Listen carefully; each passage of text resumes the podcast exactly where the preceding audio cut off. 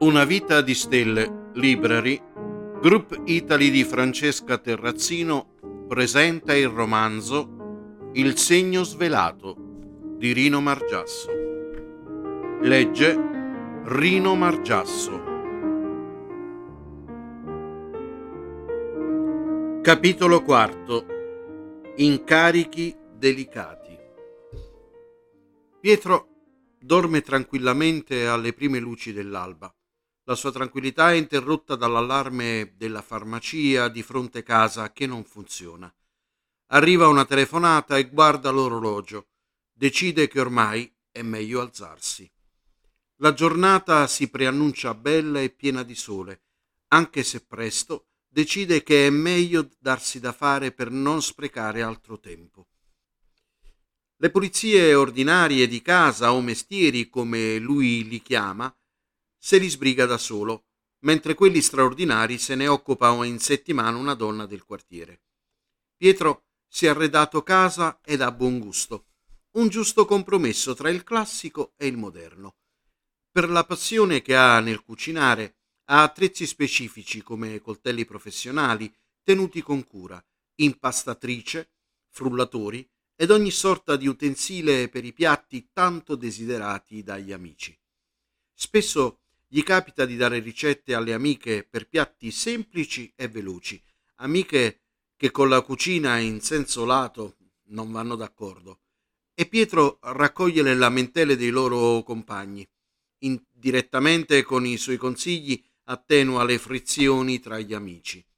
Comunque, finito di curare casa, doveva aprire la mail di Fox, incominciare ad esaminare i contenuti per avere un approccio iniziale all'indagine affidatagli. Nel file zippato e criptato, allegato alla mail, trovò alcune foto ed una scheda descrittiva dell'operazione. Scheda operazione in codice tumpulata. L'operazione tumpulata ha questo nome perché è iniziata da una soffiata fatta da un collaboratore di giustizia siciliano, Suzzo Camperi ci informava che il traffico di stupefacenti in Sicilia aveva cambiato alcuni canali ed in parte era variata la struttura. In particolar modo era passata dal posto occupato da un reggente temporaneo nelle mani del capofamiglia eletto dalla cupola. Il nome attualmente non ci è noto.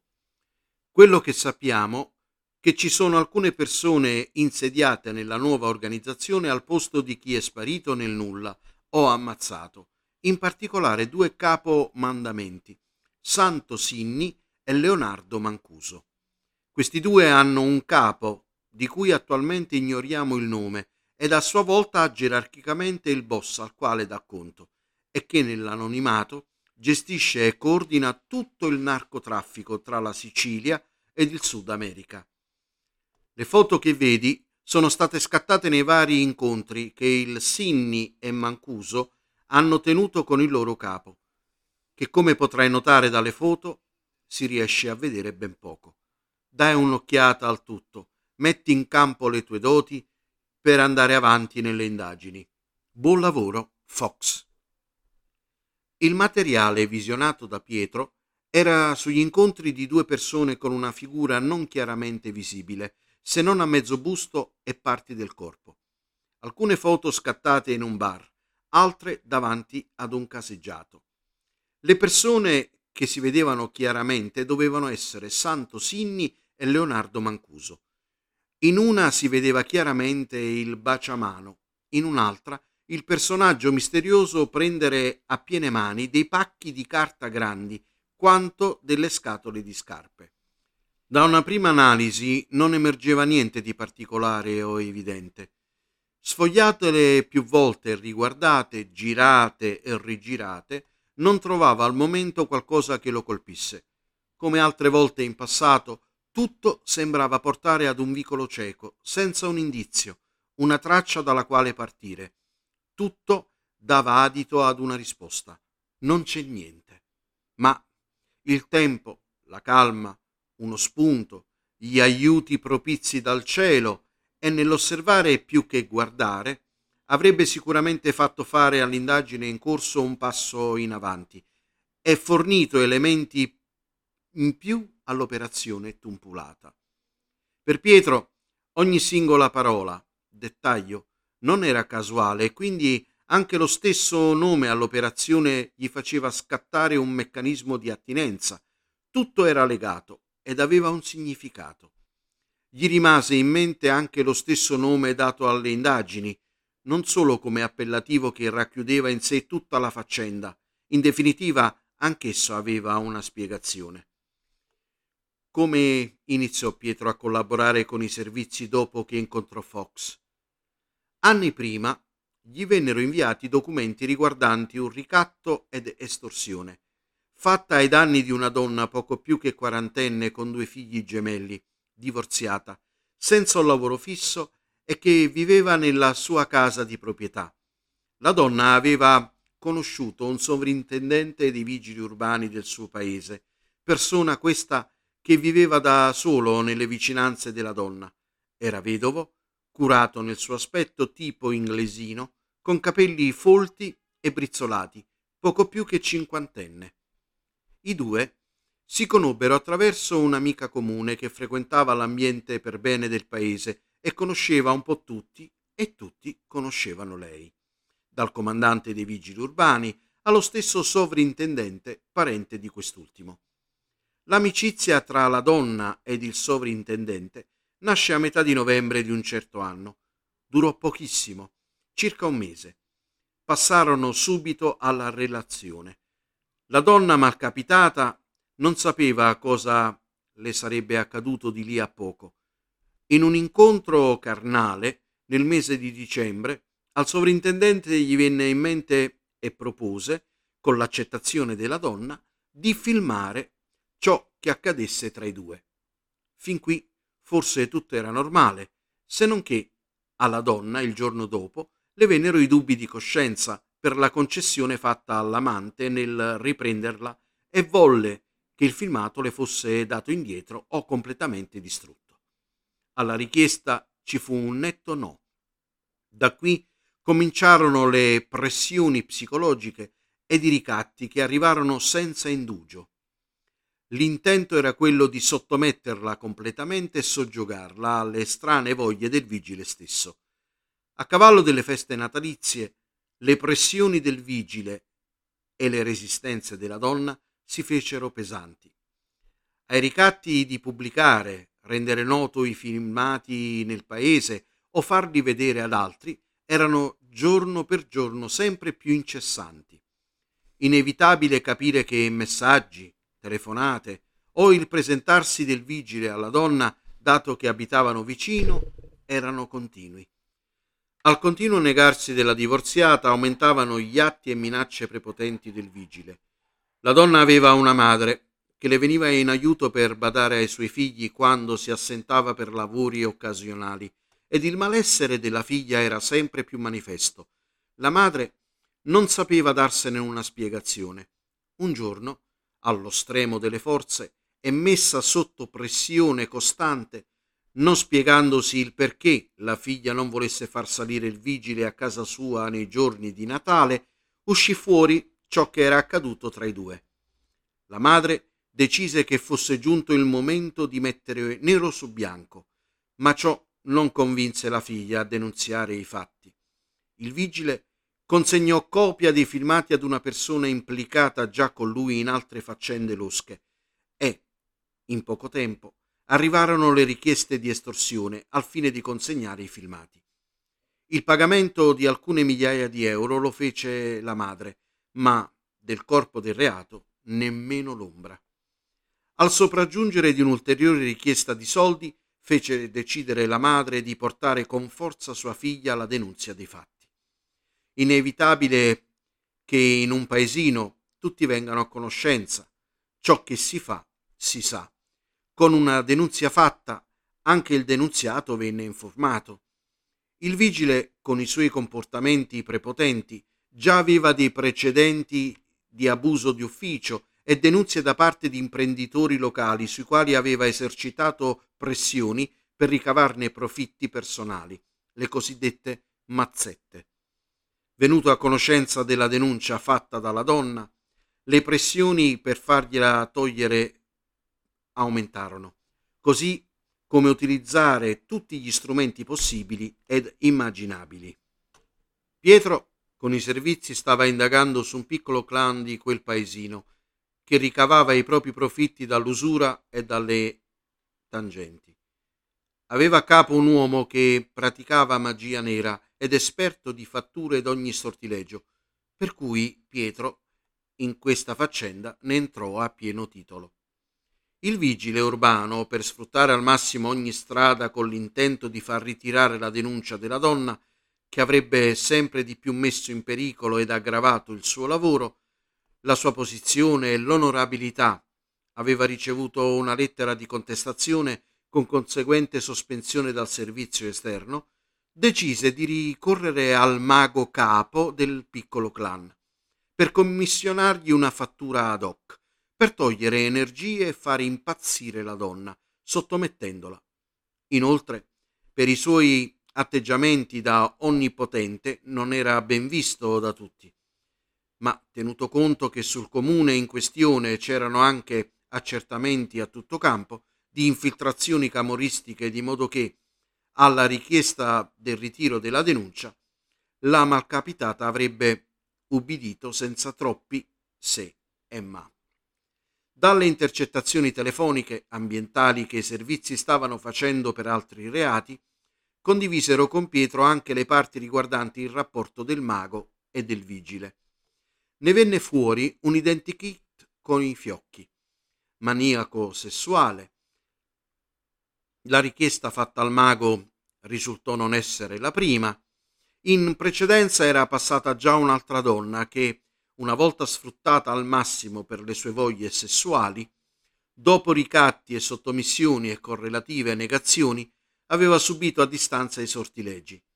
Denunzie non ne fece ma alla fine, dopo che il vigile si era stufato, l'abbandonò e la povera signora ne uscì completamente traumatizzata e quasi impazzita.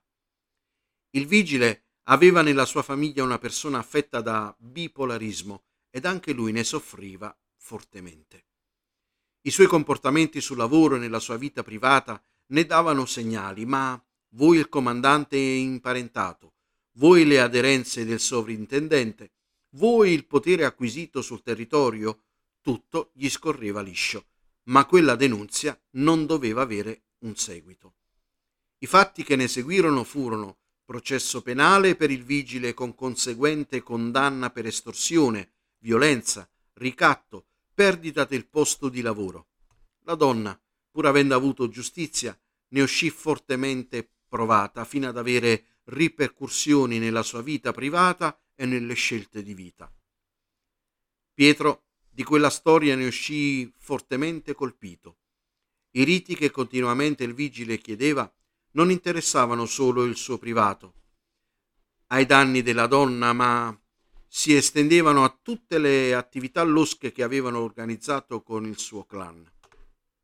Tutto quello che gli passò davanti agli occhi fu per lui la prima volta ed abbastanza formativa anche per i suoi doni.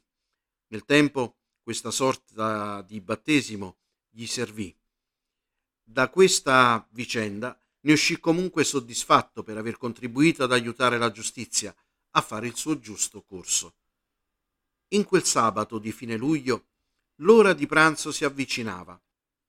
Pietro si preparò un risotto ai funghi. Quel sabato era stata concordata l'uscita con gli amici e cena al ristorante abituale della comitiva. Si riposò qualche ora perché il prosieguo della giornata sarebbe stato piacevole ma lungo. Il riposino fu salutare. Si alzò con la voglia di respirare a pieni polmoni e distrarsi. Con la comitiva che frequentava da tempo si divertiva. Ne facevano parte medici, semplici casalinghe, professori universitari, docenti liceali, tutti con la voglia di vedersi e prendersi in giro, per vivere dei momenti più leggeri e, come direbbe una vecchia reclame, rilassarsi contro il logorio della vita moderna. Si incontrarono a Via del Corso per passeggiare e fare come i ragazzini che si prendono in giro reciprocamente, con nomignoli e soprannomi.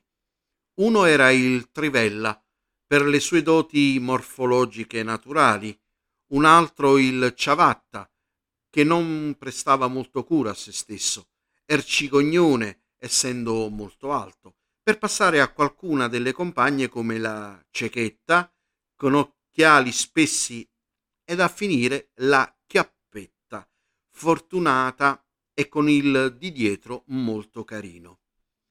Camminando e cazzeggiando, Pietro si sentì chiamato. Dottor Pietro, Pietro! Non riuscì subito a individuare da dove provenisse. L'essere chiamato diventava insistente e più forte, fino a capire chi fosse e da dove venisse quel richiamo.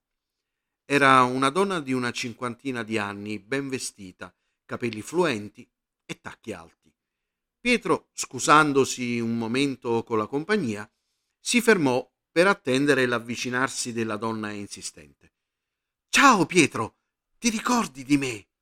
Veramente in questo momento non mi rammento e mi trova spiazzato. Il nome di Flora Pianelli ti dice niente? Sì, certamente, ora ricordo, ma come sei cambiata? Spero in meglio. Certamente sì, prendendole le mani e guardandola un poco distanziata. Sei migliorata nel tempo, cara Flora. Come mai da queste parti? Stavo facendo delle compere. Devo trovare l'abito giusto per il matrimonio di una mia cara amica e ti ho visto da lontano e ti ho riconosciuto. Forse ho interrotto la tua passeggiata. No, non ti preoccupare. Fra poco raggiungo i miei amici con i quali ci vediamo il sabato. Nessun problema. Come stai e cosa fai a parte le compere? Vivo con un compagno che lavora presso un'azienda ospedaliera. Sono abbastanza tranquilla ed i figli ormai grandi e sposati. Li vedo raramente. Il maschio è a Pisa e la femmina è rimasta a Napoli, sposati entrambi con figli. Bene, quindi è anche nonna. Mi fa molto piacere. Tu sempre a lavorare con il computer o ti sei aperto uno studio legale per fatti tuoi? No, assolutamente.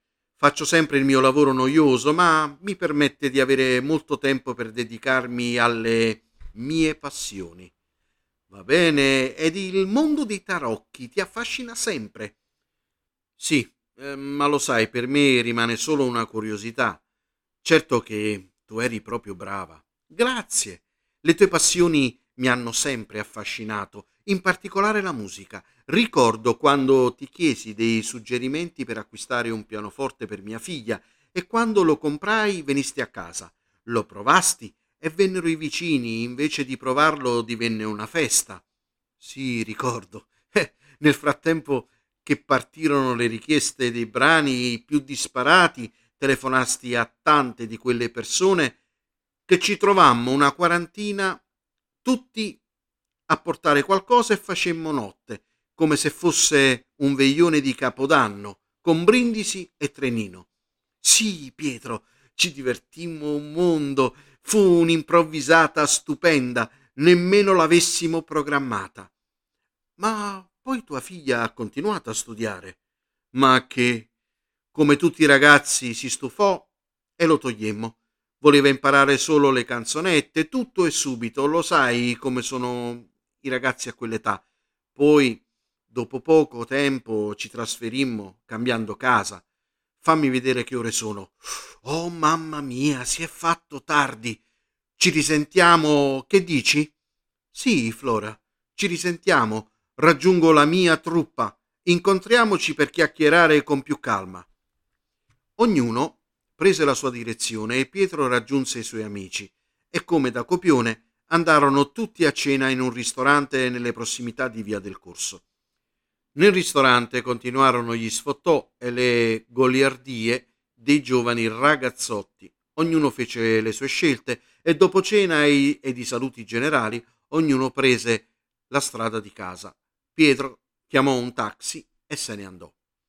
Le ultime ore della giornata erano quasi finite e Pietro volle spendere quegli ultimi spiccioli di notte a guardare il cielo dal suo terrazzo, disteso su una sdraio da giardino. Prese un drink e sorseggiando ripensò alla giornata passata. Si svuotò completamente la mente. In lontananza, su uno dei tetti di Roma, qualcuno ridacchiava e sentiva qualche brano jazz. Guardando le stelle, si addormentò. La mattina seguente, domenica, dopo essersi svegliato durante la notte e guadagnato il letto molto più comodo della sdraio, si alzò per farsi un caffè e goderselo in terrazza, all'aria aperta. Gli venne in mente di colpo che la mattina precedente aveva chiamato Flavio e pensò che forse, come suo solito, stando in qualche impiccio, lo aveva contattato per consigli o sfoghi personali. Chissà in quali casini si era messo. Lo chiamò, ma il telefonino era spento. Lasciò un messaggio alla segreteria telefonica per farsi richiamare. Sulla terrazza amava tenere delle piante e fiori. Controllando lo stato di salute della Flora tenuta sul balcone, gli venne in mente Flora, la dea romana italica della fioritura, dei cereali e delle altre piante. Come suo solito, lo spunto gli fece fare il collegamento con Flora del pomeriggio precedente a Via del Corso. Flora Pianelli l'aveva conosciuta molti anni prima, quando per la sua curiosità e per i doni che ha tenuto nascosti per quanto fosse possibile, cercò di capirne i significati dei tarocchi e Flora aveva in comune con Pietro anche un'amica, Tea, che gli suggerì di rivolgersi a lei in quanto, a suo dire, molto brava competente e conoscitrice di molte tipologie di tarocchi. In quegli anni Pietro già collaborava con i servizi. Gli capitò un caso che riguardava una setta che teneva soggiogati dei giovani in una comunità religiosa. La droga, insieme ai riti che venivano celebrati in questo pseudo paradiso, aveva fatto perdere le tracce di molte persone, giovani tenuti isolati dal mondo, lontano dai propri familiari, tra questi la figlia di Flora Pianelli. Si riuscì a smantellare la setta e liberare le vittime da quegli aguzzini. La figlia di Flora, come altri, furono portati in comunità di recupero sotto protezione per evitare ritorsioni e per essere recuperati psicologicamente. La domenica è giorno di festa e di riposo per Pietro, ma anche il momento giusto per preparare sfoglie di pasta fresca e sugo con dentro costine di maiale, con qualche salsiccia e basilico in cottura per circa un'ora e mezza. Si sparge il profumo del cucinato per la casa ed esce anche fuori. Dopo un po' bussano alla porta ed è la vicina con suo marito per informarsi sul profumino sentito, se provenisse da casa di Pietro. Dopo i vari convenevoli e gli inviti a prendere un caffè, non accettati per questione di tempo, lo salutarono perché il vero motivo era di vederlo e sapere se avesse bisogno di qualcosa. Fatta la pasta fresca ed il sugo ormai pronto, costine e salsicce erano tenerissime e saporite. Accese la televisione e con la tavola apparecchiata, con la forchetta inforcò le tagliatelle piene di sugo delizia per l'olfatto e per il palato. Il restante del pranzo se lo riservò per la cena. Dopo aver visto le notizie del giorno, si riposò per qualche ora. Il pomeriggio dopo la sua solita tazza di caffè e qualche dolcetto lasciato dai suoi vicini, volle riprendere le foto dell'indagine in codice tumpulata. Volle vedere le foto in tutti i suoi dettagli, dagli ambienti dove erano state scattate, agli oggetti, indumenti, eventuali indizi di persone o cose in lontananza, alle spalle dei singoli soggetti, alla fine decise di ingrandire ogni singolo frammento delle foto. Nei vari passaggi, come se scannerizzasse ogni singolo pixel, passando al setaccio visivo ogni singola parte, creando una sorta di quadrato a griglia fissa, in una foto notò sul polso del braccio destro dello sconosciuto che stringeva la mano a Santo Sinni e Leonardo Mancuso, un cerchio piccolo di colore scuro. Non era un neo perché poco più grande e nemmeno una voglia o una macchia di sporco. Quel piccolo cerchio andava assolutamente ingrandito. usò dei programmi appositi che non sgranavano l'immagine. Sezionando la parte che destava interesse da parte di Pietro, la parte fu ingrandita fino a dare un'immagine chiara del cerchio. Aveva tre cavalli roteanti, con lacci che si intarsiavano nel fondo e che li avvolgevano solo sul fianco con una fascia. I lacci erano intrecciati e non aveva inizio e nemmeno fine. Tutto era nel cerchio in modo armonioso ed intricato. Erano tutti e tre i cavalli annodati. La scoperta lo fece sbalzare indietro sulla sedia contro lo schienale. Era il cerchio celtico ed il cavallo, animale questo più importante e maggiormente considerato, nella simbologia esoterica appartiene alla dea Epona, ed è un simbolo per eccellenza della forza, della bellezza e della costanza. Nei suoi ricordi e nella sua esperienza consolidata nel mondo dell'occulto, sapeva bene che la dea Epona era una figura della religione celtica, passata poi alla religione romana, dea dei cavalli e dei muli. Nella mente di Pietro le domande erano tantissime ed affollavano la sua mente, aveva bisogno ora di dare ordine e per ognuna dare le risposte appropriate, quindi si spostò nella sua stanza privata, a trascrivere nei bigliettini le domande e fissarli su di una grossa lavagna che utilizzava per le sue indagini. Dell'esistenza della stanza ne era a conoscenza solo Fox, che in quella casa era stato qualche volta. La stanza non era facilmente visibile, in quanto aveva fatto dei lavori sommari con una ditta e lui li aveva completati, per evitare che qualcuno ne venisse a conoscenza.